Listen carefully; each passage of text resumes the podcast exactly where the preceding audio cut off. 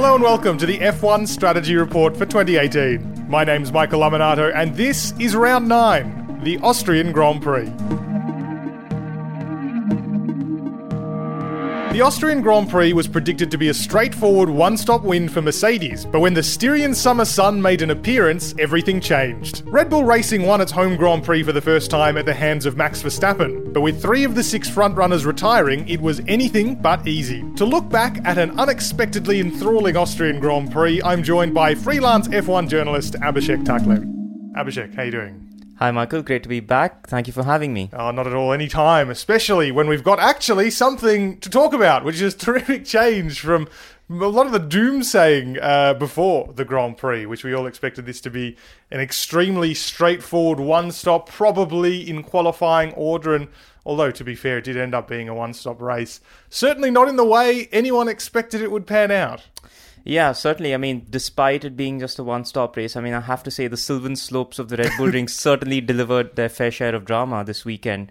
I mean, what a race we had. It was already shaping up to be quite the cracker after Mercedes' strat- strategy misstep, and it just kept getting better and better. Mm-hmm. Now, we'll get to that in a moment, but to set up the scene for this race, uh, the Red Bull Ring, which is, as you say, it's in the. Uh, I won't repeat your words, but it was in amongst the Styrian Mountains, perhaps the most scenic Grand Prix we have.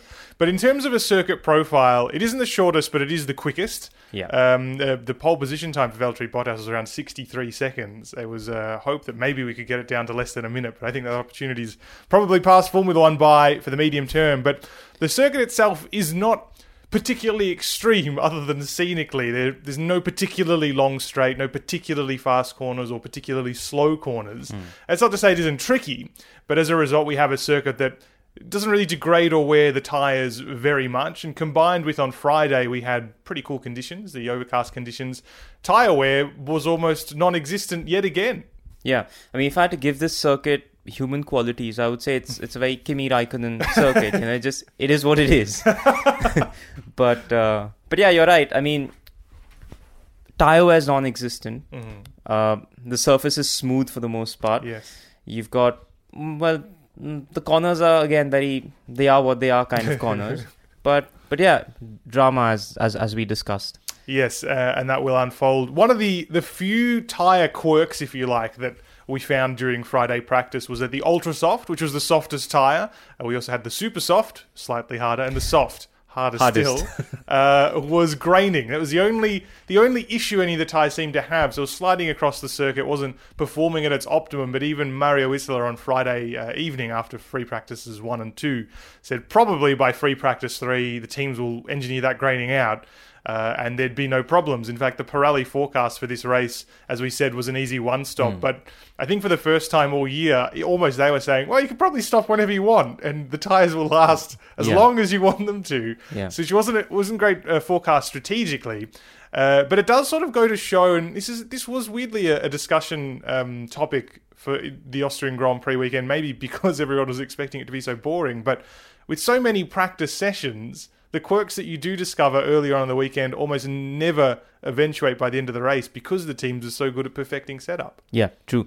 Um, I think uh, as we were discussing in the media center, I think one before the start of the race or qualifying or something, you I, I remember you remarking, um, "Oh, this is going to be such a boring race," because you saw P- P- Pirelli strategy forecast, and then mm-hmm. when you went for lunch at Pirelli, you picked up that uh, race set tire mm-hmm. sheet, and everyone just had like you know, it, it was clearly going to be a boring race, but it's one thing uh, to say that teams are so good at perfecting uh, setups, but I think some of them were actually caught out by I think the higher track mm, temperatures that we saw true. on Sunday because mm. I think mm-hmm. track temperatures were somewhere around 47, 50 degrees Celsius, which is the highest we've seen all weekend. Mm-hmm.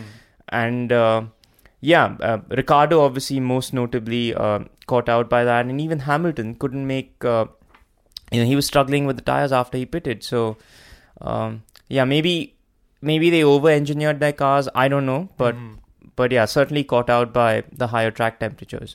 Mm, and that was the difference, as you say. The temperature forecast was moving up and down quite a bit uh, earlier in the weekend. Originally, Saturday and Sunday were always destined to be quite warm, uh, but then for, that forecast was downgraded. In fact, the, the weather wasn't particularly warm, but the Hmm. sun was out the entire day from the beginning of uh, the support races right up to the start of the Grand Prix, which meant the track was really warm, was completely different to the track that teams learned uh, and experienced on Friday during practice. And that seems to really be the decisive factor more than any strategic decision, was simply the fact that the weather was very warm. Now, if we go into the start of the Grand Prix, Valtteri Bottas was the pole sitter, lost pole at the first turn to Lewis Hamilton, almost lost second two to Kimi Raikkonen uh, in an ambitious move. And this is actually something that I feel like it's almost becoming part of Ferrari's strategy, though. Now, Sebastian Vettel wasn't in contention to take the lead of the race at the first turn because he had a three-place grid penalty, so started Yeah, from sixth. But back in qualifying two, when uh, the top ten drivers decide on their race start tires, uh, Mercedes and Red Bull Racing wanting that little bit of extra strategic flexibility, I guess, and trying to avoid maybe the graining on the ultra soft tires, chose to qualify on the super softs. But Ferrari didn't, and they did that in, in France as well. It was the same split between those teams. And the difference is, especially in a race where everyone expected all the tyres to be more or less the same, it gave Ferrari, and in this situation, Kimi Raikkonen, a little bit of extra grip. And I guess that sort of speaks to Ferrari's idea that, especially Mercedes seemed so quick this weekend, that maybe track position is what they needed to try and beat them. Yeah, I think so. Uh, I mean, Ferrari have been very nimble with their thinking, strangely. I mean, Mm-hmm. uncharacteristically, I would say, uh, in terms of their strategy, in terms of tire. They're almost, they're almost, they've almost become like what Red Bull used to do. Mm. Uh, you know, go for an alternative strategy, and uh, it almost worked for Kimi, as it almost worked for Seb in France. You know, for a few 100 Mhm. meters, it seemed that Kimi. I mean, Kimi was in second, and when he got to turn three, he basically you know, he got offline, got on the dirty bit of the circuit, and he had a snap of oversteer, and that was it. And that, Mhm. that basically, yeah. Kimi, I mean, what a funny race he had. He finished second. Mm. He was charging at the end, fastest lap, lap record, what have Mm. you. But he didn't actually pass anyone, and he in fact got passed a few times, but he still finished second. Yeah, it was very unusual. On a weekend where there's been a lot of speculation about whether or not he'll be in the car as soon as the Belgian Grand Prix, if not 2019. Uh, I get the result he wanted probably, but yeah, as you say, not really the resounding dominant race uh, for the Finn that maybe he would have hoped a second place would entail. Yeah, yeah, absolutely. Because he he never. really- I mean, he. This is what happens with Kimi. He sort of, you know, he makes progress, and then he knocks himself back in Mm. the space of a few hundred meters. Mm, I guess he just had that ultra soft grip advantage, and, and Mm. by the time obviously everyone else had warmed up their tires, it had dissipated, and and that was that. And it seemed like that was more or less going to be how the race was going to pan out. At that time, we didn't realize how the the weather was affecting those tires, but. That all changed on lap 14 when Valtteri Bottas ground to a halt with a hydraulics problem, a rare Mercedes technical failure, if you like. Um, another dose of bad luck for Valtteri Bottas, I guess, considering uh, it was first pole of the year and felt like this was the maybe the last opportunity he would have to try and stake a claim into the championship fight between Vettel and Hamilton that's quickly escaping him. Yeah. Uh, I mean, I really thought this weekend was the weekend Bottas's lu- luck would turn. I mean, this is a track he goes very well at. He scored his first podium here for Williams. Um, he won here last year. I mean, Hamilton was out of position last year, but he won Mm. here, and it was a pretty commanding victory. Um, and he arrived. He sort of went into this weekend with a certain sense of purpose and determination Mm. because after qualifying, he said, "I can guarantee you, there's nobody more hungry for the win on this grid than I am." Mm. you know he had his sights set on that and you really thought it would turn for him but you know another one another one of what one of those what could have been races for Bottas sadly uh, yes that is the lap that uh, you know as you say the race basically turned on its head because Mhm. Mercedes up to that point were looking set for a comfortable 1-2 they've they, they they introduced their engine step at Paul Ricard um, you know uh, last weekend this weekend they've brought some uh, significant aerodynamic upgrades to their car and it all seemed to be working so well for them. Hmm It all seemed familiarly dominant for Mercedes, obviously until that technical failure, and that gave teams a question because this was sort of right on the cusp of the first pit stop window that Pirelli recommended, especially if you were starting on the super soft tyres, as some of the cars were. Uh, but we did see most teams come into the pits because there was a virtual safety car triggered, which of course meant everyone slowed down. Not as much as a as a full safety car, obviously, but nonetheless. And when I say most, I mean most except Lewis Hamilton, who was leading the race at the time. Uh, and it almost immediately it seemed like it was an error because Red Bull Racing behind him and Ferrari they all dived into the pits. In fact, they all double stacked, especially Red Bull Racing. Not the first time they've done No. that this year and executed China. it again. Yes, excellently well. Uh, and it wasn't long before Lewis Hamilton sort of noted this as well. And rarely we hear James Vowles, the chief strategist uh, uh, at Mercedes, on the pit radio. This was one of the occasions where suddenly he was all over it, uh, admitting, and again, this is also extremely rare, that he'd made a mistake, A, and had lost him the win, B, which is incredible. When's the last time we ever heard that over team radio? Yeah. Uh, and this is it, it was a grave error. It was a glaring strategy error Hmm. because um, you know yes, uh, but because under this under virtual safety car conditions, the track isn't at full speed, and you can just sort Mm-hmm. of get effectively a free pit stop. Now I know being the lead car, you know you've got to make that call is sort of probably uh, tougher to make. It's more of a Mm. dilemma because you know because that basically allows the others to uh, react to what you're doing. And had Hamilton come in and uh, Red Bull split their strategies, leaving leaving one of their drivers out or whatever, Mm-hmm. you know that could have that could have cost him track position. But I still think. Yes, it would have cost him track position, but I still think he would have regained the lead when those cars would have pitted later on because I don't think he would have fallen out of that or Mhm. been held up in traffic uh, long enough to fall out of their pit window. Mm-hmm. So definitely a glaring strategy error. Um, mhm. James Vowles owned up to it, uh, and it's not their first, Mm. and especially not their first with Hamilton. This is particularly interesting, I think, because we obviously know Mercedes over the last so many years as being this dominant force. However, in the first three years in particular, they were never really challenged, were they? There were the odd race they'd lose, but they'd be always some unusual circumstance or a, an obscure technical failure that, that caused it. Uh, in terms of strategy, it was only ever between Lewis Hamilton and Nico Rosberg, which is not really strategy when you think about it. Mm. You usually just pit whoever's in the lead first because that's the way it is, and you go on your way. More recently, however, when they have been tested, we have seen these errors emerge, and it's almost as though those three years of not really having to do very much on the strategy front, front have left them extremely unfit eh, for a match, extremely unmatched fit, if you like. Yeah, And or rusty. Yeah, Yeah, yeah, rusty. We've seen these errors. China was a particularly good example where Lewis Hamilton should have pit when Daniel Ricciardo Well, it was the Max Verstappen pitted. It was the same yeah, thing, yeah. exactly the same thing. Uh, Australia, likewise, Yeah. a not dissimilar error to this one in the sense that they didn't anticipate how advantageous uh, safety cars and virtual safety Hmm. cars would be uh, on pitting and not pitting. It's unusual, and you consider man, how many points now, notwithstanding the fact both Mercedes cars ultimately didn't finish the race, so this strategic error never really came on to bear in terms of the points. But there are a lot of points lost through these strategic errors rather than anything else. yeah, absolutely. I mean, uh, of course, we know both of them retired. We know Hamilton retired uh, this weekend, so that was that was a, a, big load of points lost on this weekend already. But even even if he had finished, he would still have uh, behind Vettel in fourth or whatever. He would still have re- retained the lead of the championship, but by a smaller margin again. Mm-hmm. So yes, they have thrown away quite a few points. They lost the win in Australia. hmm Uh, well, possibly in China as well. hmm Um, the thing is with, with, with Mercedes, and this is something interesting, was Toto Wolff was asked on Saturday after qualifying because about the errors Sebastian Vettel has been making and Mhm. how you know that could be crucial to the championship. Um, you know, because Vettel's come into this weekend under the spotlight for his error in France, and Mhm. you know people are then talking about Baku, Singapore, and Baku last year. hmm Um, and Toto said, you know, if you don't, if if you don't, if there are points, and you don't, if you leave some points on the table, Mm. uh, they could come back to bite you. And ironically, that's that's exactly what happened. I mean, but to his team, Mm. so they have lost a lot of points uh, this championship, and yeah, It would have been really interesting. We talk about that dilemma, and this is what Mercedes said that, you know, as the lead car, yes, you're in your pit stop window, but if you come in, it's very easy for everyone else to just react and not come in.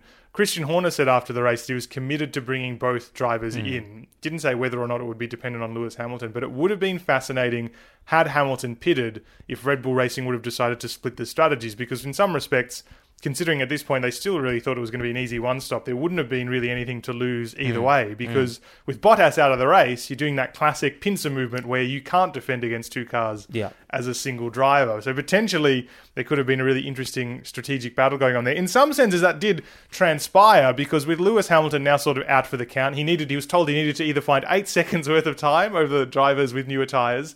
Uh, or they'd lost the race essentially. Which is basically they've lost the race. Exactly. So they brought him in uh, for his first pit stop on lap 25. So about Mm. 10 laps later, and he dropped back into the pack uh, with Kimi Raikkonen and uh, Daniel Ricciardo. Mm. Uh, but at, this is the point, more or less, where we started realizing that these tyres were not going to make a one stop very straightforward. Now, Max Verstappen seemed fine up ahead now, considering that he had clear air and I guess was running his own race. But Daniel Ricciardo in particular seemed to be struggling with blistering on the rear tyres, which is in some senses the opposite of graining. Uh, Graining tends to happen in cooler conditions, whereas uh, blistering in warmer temperatures, as we saw on Sunday. Yeah. Uh, and suddenly this was looking like maybe a two stop. And before you knew it, now Daniel Ricciardo, he made his own second pit stop. Uh, he couldn't make it all the way to the end uh, on lap 38. And that seemed like, well, that's an easy position for Lewis Hamilton. But then around that time, Lewis Hamilton started experiencing graining of his own. This is when he got really unhappy.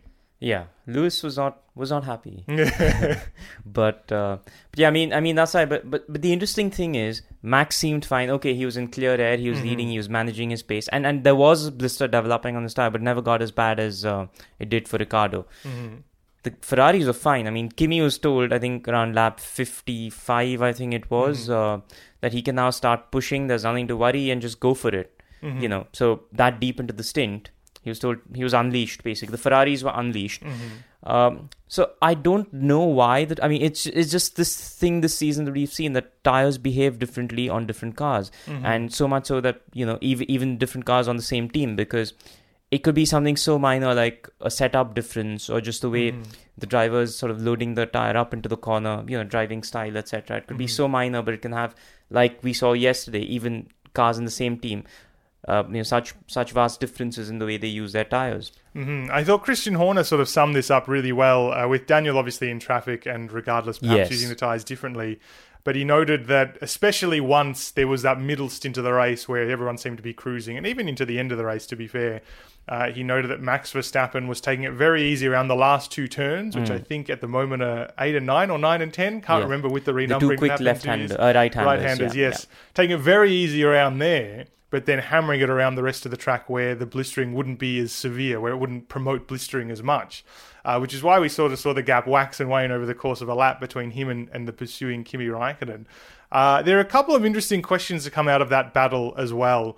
Uh, one of which, and this is not unlike um, the battle we saw, where was it? Where uh, Valtteri Bottas was uh, being chased down, or chasing down rather, uh, Sebastian Vettel uh, earlier in the year, is that timing of when you decide to push. And obviously, there's a difficult question to answer because teams are managing all sorts of things from how much they think they have of their tyres left and how much fuel they expect to have remaining by the end of the race. But you can't help but think that given that on the last lap it was just a little bit more than a second difference between Max Yeah. Verstappen in first and Kimi Raikkonen in second, that a slightly earlier time to push, even if they were to run out of tyres in the last laps and had to conserve, might just push Verstappen's tyres, which were clearly had some damage on them, to Mm. breaking point. It might have forced the issue. Yeah, I think uh, this is a very this is a very easy thing to answer in hindsight. Yeah, Obviously, you should have pushed earlier. I mean, the same with Bottas and Bahrain. Mhm. But it's impossible to say because you don't know how long your tires are going to actually. I mean, and simulations, hotter track temperatures, simulations are simulations. Mhm. You know, throw you just throw them out of the window.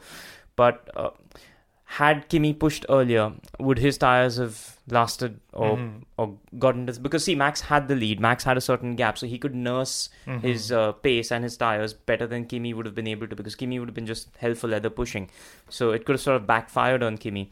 But what I think Ferrari should, so it's impossible to say, you know, until after the race and you measure the wear and everything Mhm. on the tires after the race, you know, the timing of when you push. But uh, I, I, I think, you know, what Ferrari should have done was got Kimi to push hell for leather, put pressure on Max. Mhm. Seb could have played the waiting game because they Mhm. had two cars. Red Bull had just the one. Mhm. You know, they could have outgunned Max. So that way, even if Kimi cooked his tires and Max cooked his tires, Seb was right there waiting to take the win. Mhm. And they were so far ahead. There was just they, there were just three top runners left. Everyone else was a Mhm. lap down. So there was absolutely nothing to lose Mhm. by Which- holding Seb back. Which is also the second question, I think, of this. Uh, uh, ultimately, the end result, rather necessarily than whether or not or when drivers should push. But uh, given that, let's not be let's not mince words. Kimi Raikkonen's not really in this championship fight. He's been lackluster, let's say, so far this season, other than a couple of good performances early on. Let's not the be year. let's not be too harsh. It is what it is. It is what it is. Uh, but Sebastian Vettel was in third. Lewis Hamilton obviously was not finishing the race. He came into this race, did Sebastian Vettel with a 14 point deficit. He leaves it with a one point advantage. That could have been a bigger advantage had Ferrari done what they've done here before and also done at many other racetracks before and swapped positions of their drivers so that Vettel finished second. Do you think that perhaps they should have? Is this going to be similar to the, what we talked about after the Hungarian Grand Prix last year where Hamilton let Bottas overtake him uh, on the last uh, corner of the last lap? Uh, a discussion point whereby we say, well, you know, if Vettel loses the title by two or three points, Mm. oh, yeah, we're all going to point to this race where Ferrari easily could have given him those points. I don't know. I I personally I personally think if you look at it from purely sort of logical sense, Mhm. championship point of view, sort of a sense, then yes, they should have swapped. But I personally I'm glad that they did not. Mm-hmm. Um, just as I'm just just as I was glad that Hamilton handed Bottas that place back in Mhm. Hungary. That's not. It wasn't so much a swapping of positions as Hamilton basically living up to the promise he made Bottas, saying, "You let me go, and I'll Mhm. if I can't get past or whatever, I'll I'll I'll, let, I'll hand the place back to you." Mm-hmm. Um, he was sporting, and I, yes, as you say, Ferrari have done this in the past in Austria, infamously in 2002, in Austria in 2001 to a lesser degree, um, and at racetracks around the world. But I, I think there is a sense of, and I know they they did it in Monaco last year and Hungary last year in oh, a way. Monaco last year. Well, yeah. Yeah. I mean, they did. They did, but well, but- they did it tactfully. Yes. Well, tactfully, yeah. Yeah. Pit stop strategy. Yeah, but what I'm saying is maybe there's been some sort of a, and I've noticed there's there's a certain, there's a different dynamic within the team this year. Mm-hmm. You know, it's that there isn't as much of a number one, number two dynamic anymore. Mm-hmm. Uh, is what I sense, and I think there's been a cultural shift also brought in by the new management. Now I know this new management's been in place. Mm-hmm. They were in place when they did Monaco and Hungary last year, but I just think that might be the case. I mean, I don't know. Mm-hmm. Um, especially for a driver who's going to be leaving the team reportedly anyway Mhm. at the end of this year, yeah. you know. But I guess they just want to do it right Mm, and fair in a sporting manner, which is good and Mhm. good on you, Ferrari, for that. Yeah, well, there you go. And we'll wait and see if those points do count for anything towards the end of the season. But a slender one point advantage uh, for Sebastian Vettel coming out of this race. And that was the order for the top three Max Verstappen, Kimi Raikkonen, Sebastian Vettel. No other front runners finished. Uh, one of the the most attrition based races that I can remember Oh, yeah. in recent times. Very rare to have all of these failures. Daniel Ricciardo obviously also failed. It was an exhaust problem that started blowing on all parts of the back of the car. Yeah. And I think ultimately affected the gearbox. It was amazing. of. It was like Formula One Mm. 15, 20 years ago. Mm, and Lewis Hamilton had a problem of his own as well, obviously, and he yes. retired. So, yes.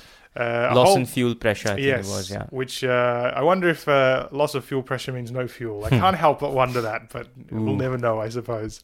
Uh, further down the order, though, uh, this is a big result for the team of Haas, fourth and fifth. Romain Grosjean, Kevin Magnussen. Hard to know if this is a bigger result for Haas or for Romain Grosjean.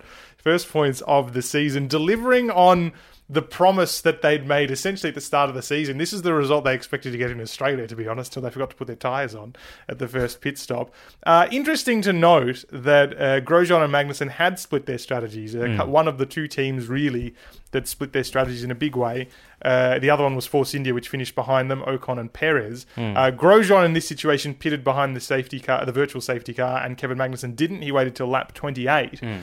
Uh, and it's interesting that in the case of Ocon and Perez behind them, where Ocon pitted behind the virtual safety car and Perez didn't, that time difference seemed to count just enough. And as a result, the, the drivers that pitted later, not behind the virtual safety car, finished behind their teammates that did, which does show that. I mean, sometimes a virtual safety car feels like a bit of a grey area, doesn't it? A, you don't know when it's going to end. Yeah. And B, it's not as slow as a safety car, so it doesn't always work the way you expect it to. But I think in this situation where the lap is quite short and where overtaking is not that easy, it did make a difference for these two teammates. Yeah, it's a, it's a, it's a, it's not just a short lap; it's also a fast lap. Mm. you know and uh, and while the virtual safety car may not slow down the the race as much as the actual safety car does it does slow it down well it is slower than uh, full race conditions hmm so you know if you're if, if if the virtual safety cars just come out and you're passing the pit entrance just pit hmm Which Just is fit. normally what drivers Yeah. are instructed to do. yeah, exactly i mean i understand that bit there's a gray area where you don't know where it's when it's ending Mhm. and that's what got Sebastian Vettel out in Spain last year, Mhm. um, if you remember.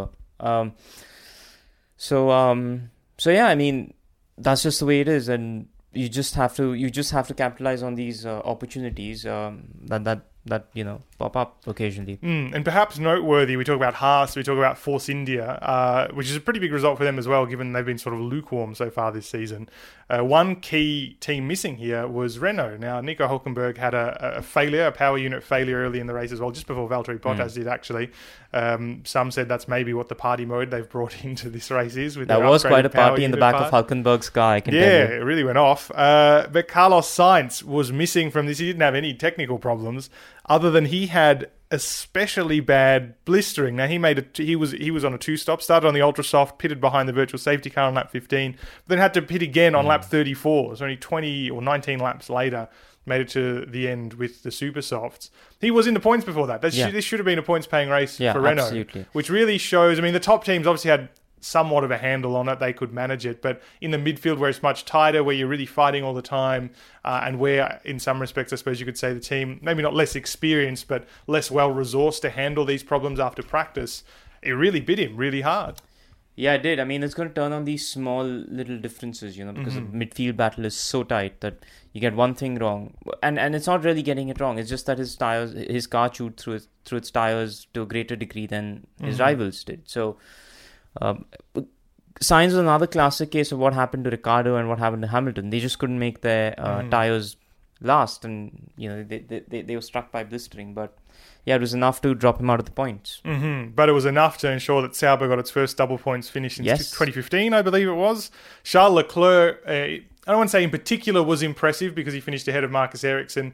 I think he just simply had the better strategy. He pitted behind the virtual safety car as well. He started quite far back. He had a five place uh, gearbox penalty.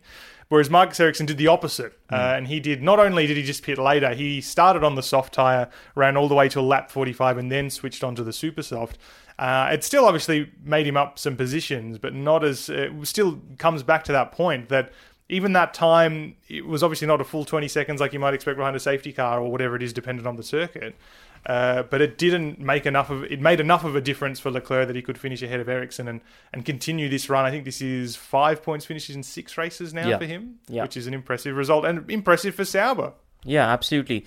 And there was a there was a good bit of sportsmanship at Sauber as well because uh, I mean, as as you can see, uh, Leclerc finished ahead of Ericsson, mm-hmm. but Ericsson had actually been uh, let through by Leclerc mm-hmm. Uh, because he thought he could take the fight to the cars ahead and Ericsson handed the place back to Leclerc as was agreed uh, mm. when when he couldn't. So great bit of sportsmanship there that we, we probably should mention as well. Mm-hmm. Yeah, definitely, and it's all sort of happening for Sauber as well when you yeah. consider that um, Williams, on the other hand, did no good again in this race, sunk through the field like Who? a stone. Yeah, exactly right.